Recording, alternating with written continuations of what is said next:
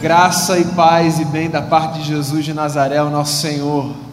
Quero ler no Evangelho segundo Marcos, no capítulo 5, do versículo 24 até o versículo 34. E antes de ler, queria perguntar a você: quanto tempo é tempo demais para a gente continuar a lutar? Quanto tempo é tempo demais? Para a gente olhar para as lutas que a gente enfrenta e dizer assim: acho que já deu. Ouço o que vem do coração de Deus, nunca pare de lutar. Ouço o que vem do coração de Deus para você nessa noite, nunca pare de lutar. A história é a seguinte: Jesus foi com ele. Uma grande multidão o seguia e o comprimia. E estava ali certa mulher que havia 12 anos vinha sofrendo de hemorragia. Ela padecera muito sob o cuidado de vários médicos e gastara tudo que tinha, mas em vez de melhorar, piorava. Quando ouviu falar de Jesus, chegou por trás dele, no meio da multidão, e tocou em seu manto, porque pensava: se eu tão somente tocar em seu manto, ficarei curada. Imediatamente cessou a sua hemorragia. E ela sentiu em seu corpo que estava livre do seu sofrimento. No mesmo instante, Jesus percebeu que dele havia saído poder. Virou-se então para a multidão e perguntou: Quem tocou em meu manto? Responderam seus discípulos: Vês a multidão aglomerada ao teu redor e ainda perguntas: Quem tocou em mim? Mas Jesus continuou olhando ao seu redor para ver quem tinha feito aquilo. Então a mulher, sabendo o que lhe tinha acontecido, aproximou-se, prostrou-se aos seus pés e, tremendo de medo, contou-lhe toda a verdade. Então ele lhe disse: Filha, a sua fé a curou, vá em paz e fique livre do seu sofrimento. Quanto tempo é tempo bastante para você continuar a lutar. Essa é a história de uma mulher que há 12 anos sofria de um mal que minava as suas forças. 12 anos essa mulher sofria com uma hemorragia que não estancava, que a consumia, que drenava as suas forças, que a afastava de lugares que fazia com que ela recebesse olhares. No contexto em que ela vivia, tanto no contexto religioso quanto no contexto social, uma mulher com hemorragia era uma mulher que necessariamente precisava ficar afastada da comunidade e do convívio social. Doze anos. Doze anos correndo de um lado para o outro, indo de médico em médico, ouvindo opiniões, buscando diagnóstico, saindo de uma consulta dizendo assim: obrigado, doutor, obrigado, doutora. E no carro, voltando para casa, conversando com quem estava do seu lado, dizendo: acho que eu vou procurar mais uma opinião. Não senti muita segurança. Não resolveu o meu problema. Dinheiro gasto, tempo perdido, energia desperdiçada de um lado para o outro na vida, como a gente corre quando a gente precisa resolver um problema. Quando a gente está diante de uma situação que é desesperadora, porque há situações que são desesperadoras. E vamos combinar que uma hemorragia que dura 12 anos é uma situação desesperadora. Correndo de um lado para o outro, para ver se conseguia finalmente se encontrar livre do seu mal e do seu sofrimento. Eu não sei você, mas eu posso abrir o meu coração? Eu não sei se eu aguentaria 12 anos, não. 12 anos! 12 anos batendo em portas. 12 anos fazendo a mesma oração. 12 anos olhando para Deus e dizendo: E aí, Senhor, tem como? Pode ser hoje? 12 anos procurando com uma pauta na cabeça, com uma aflição na alma, com um nó na garganta, 12 anos porque às vezes há temas que me assaltam e que em dias eu já digo, Senhor, eu não vou mais orar por isso não. Se o Senhor quiser fazer, o Senhor faz. Às vezes são semanas, às vezes são meses. Às vezes a gente passa mais de ano E esse negócio vai consumindo a gente, a nossa força vai sendo perdida, e a gente olha, e a gente vai ficando desanimado, e a gente para de lutar. Para de lutar. Eu já desisti desse lugar de dizer para as pessoas o que elas têm que fazer. Talvez em algum momento lá atrás do meu ministério, sabe, eu tenha me arvorado a dizer para as pessoas: não, eu acho que você tem que fazer isso, eu acho que você tem que fazer aquilo. Eu não acho mais nada sobre a história das pessoas, porque eu não vivo a luta das pessoas. E é muito fácil eu achar coisas sobre os outros, sabe? Dê mais cinco passos. Tente mais uma vez, corra por aqui, vá por ali.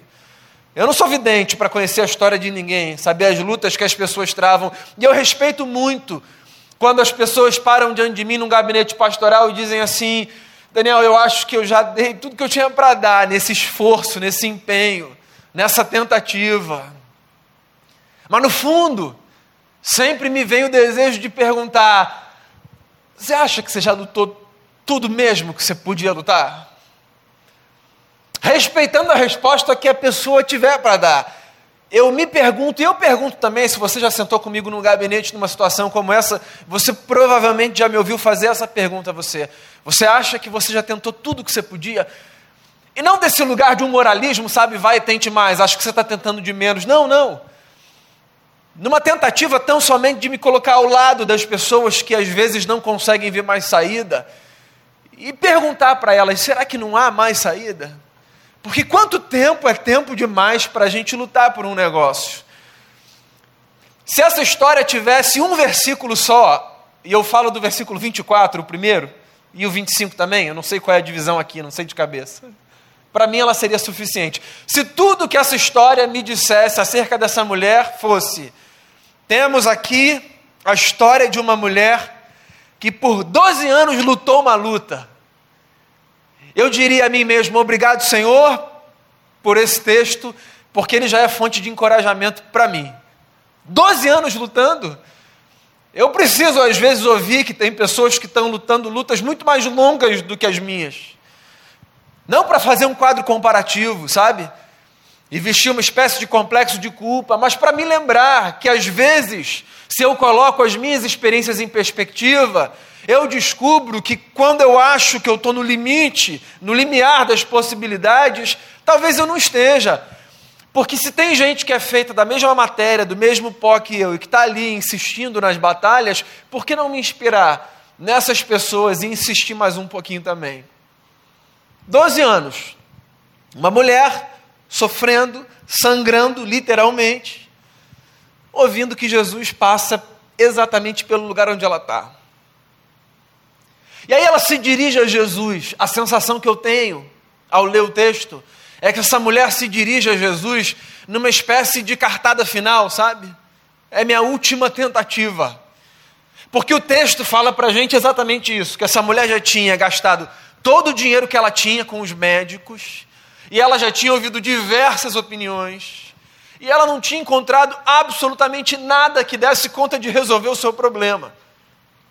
E ela vai agora para um homem de fé, buscar algum auxílio. Hoje de manhã eu falei sobre isso, eu queria pedir licença a você que esteve aqui ou que ouviu de algum lugar a nossa reflexão hoje na celebração da manhã, eu queria repetir um negócio.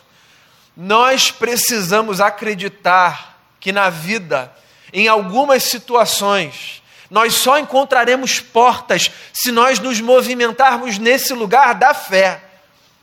Na vida, alguns caminhos só serão percorridos se nós acreditarmos que através de gente de fé, Deus pode apontar caminhos para que a gente encontre alívio para o nosso sofrimento.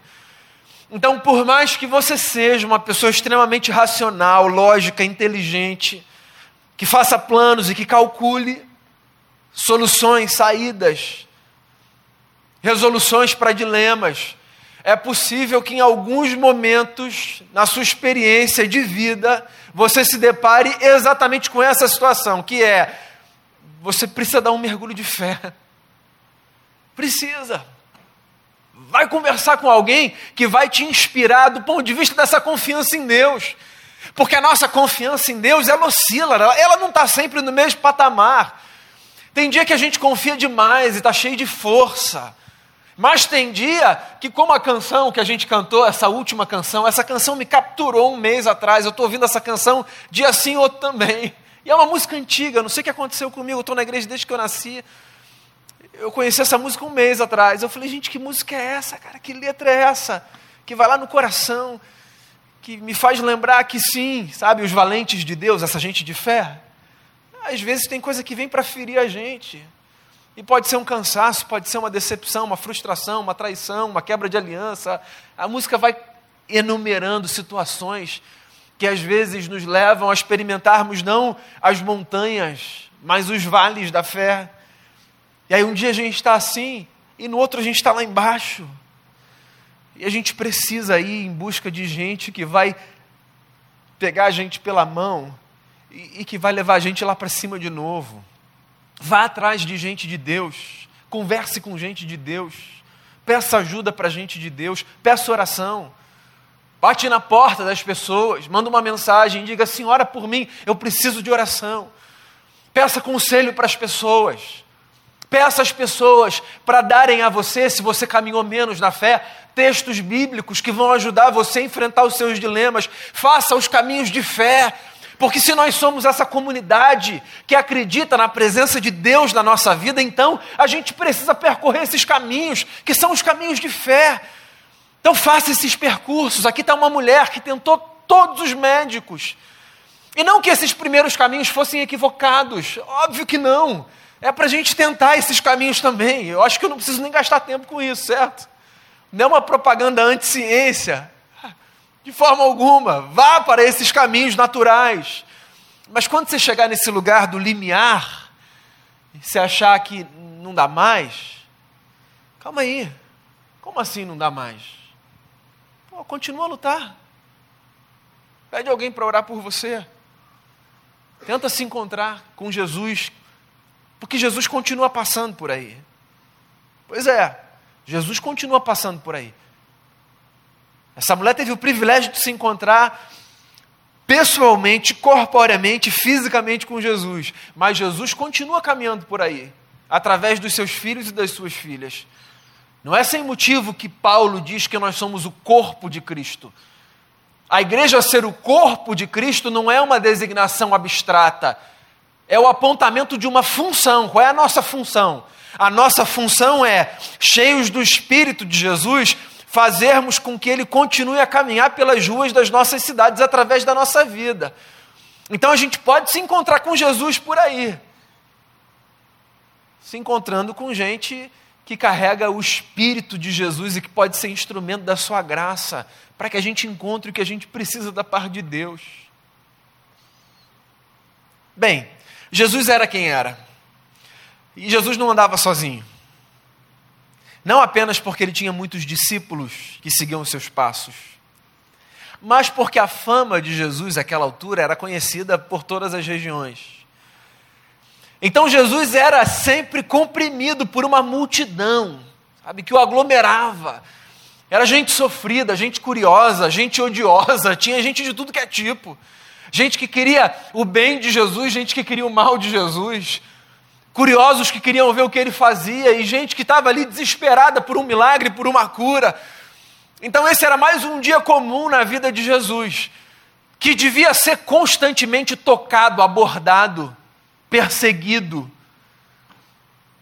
Mas esse dia foi um dia diferente, porque, ainda que estivesse comprimido por uma multidão, Jesus resolveu, num determinado momento, parar e fazer uma pergunta absolutamente estranha aos olhos dos seus discípulos.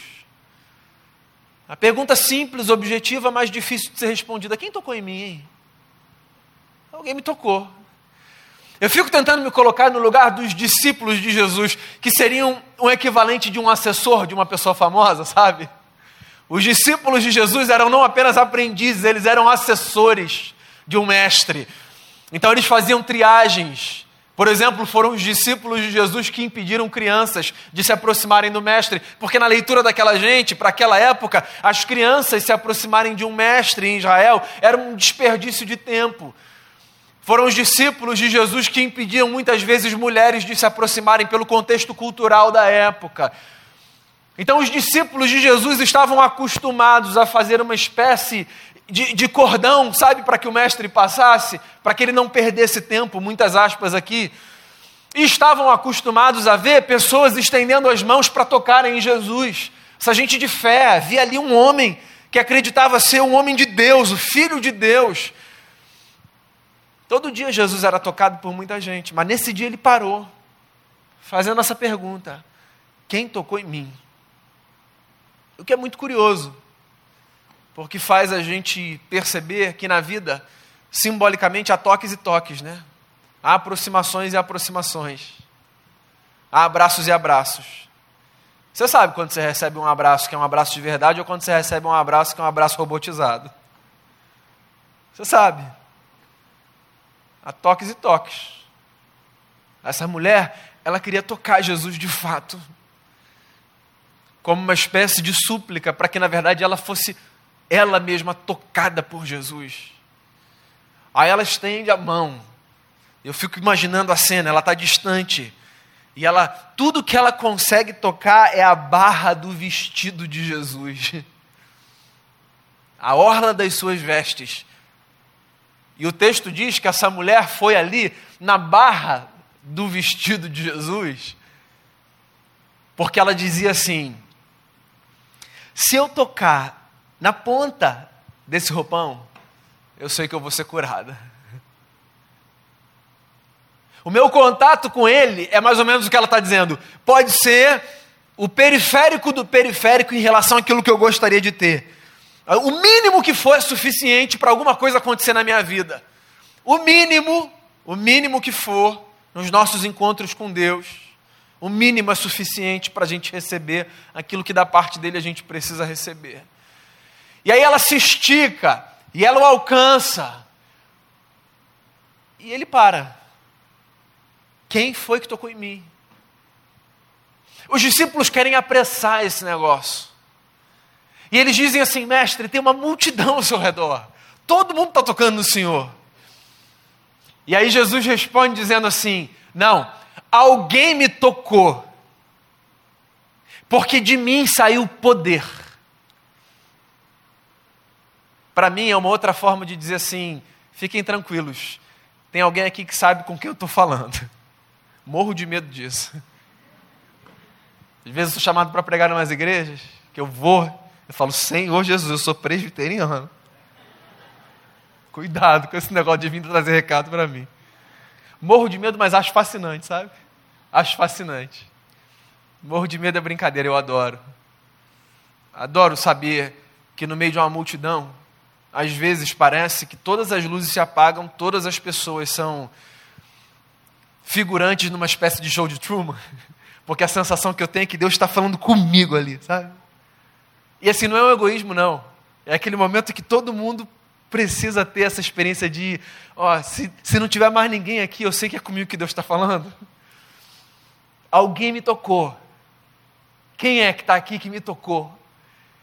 E aí eu fico imaginando essa mulher vivendo ali momentaneamente uma dualidade, sabe? Por um lado, querendo dizer assim, sou eu, mas por outro, sem saber o que vai acontecer. Porque tem um contexto muito diferente do nosso aqui, que torna essa situação uma situação muito complicada para essa mulher. Ela é uma mulher, Jesus é um homem, eles não têm relação alguma. Eles estão distantes entre si. Essa mulher não podia simplesmente se aproximar de um homem, muito menos tocar num homem.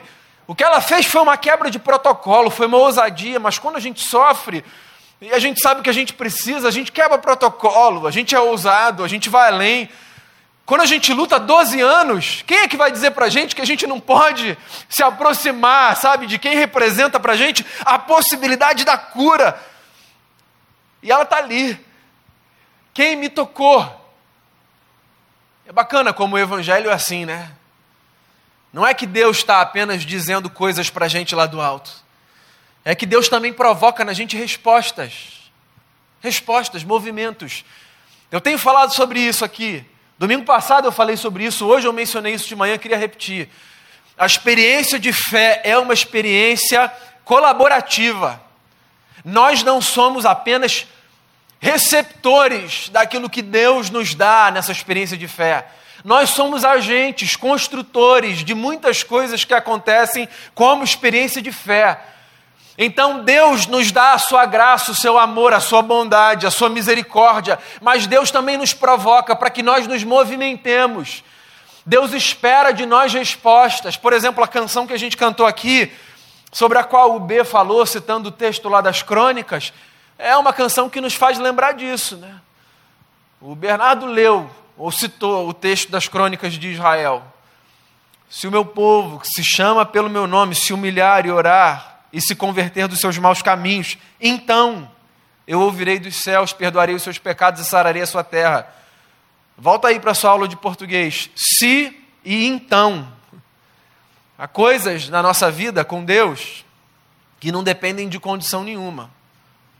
São incondicionais. Deus faz e ponto. Agora, há experiências com Deus que são condicionais.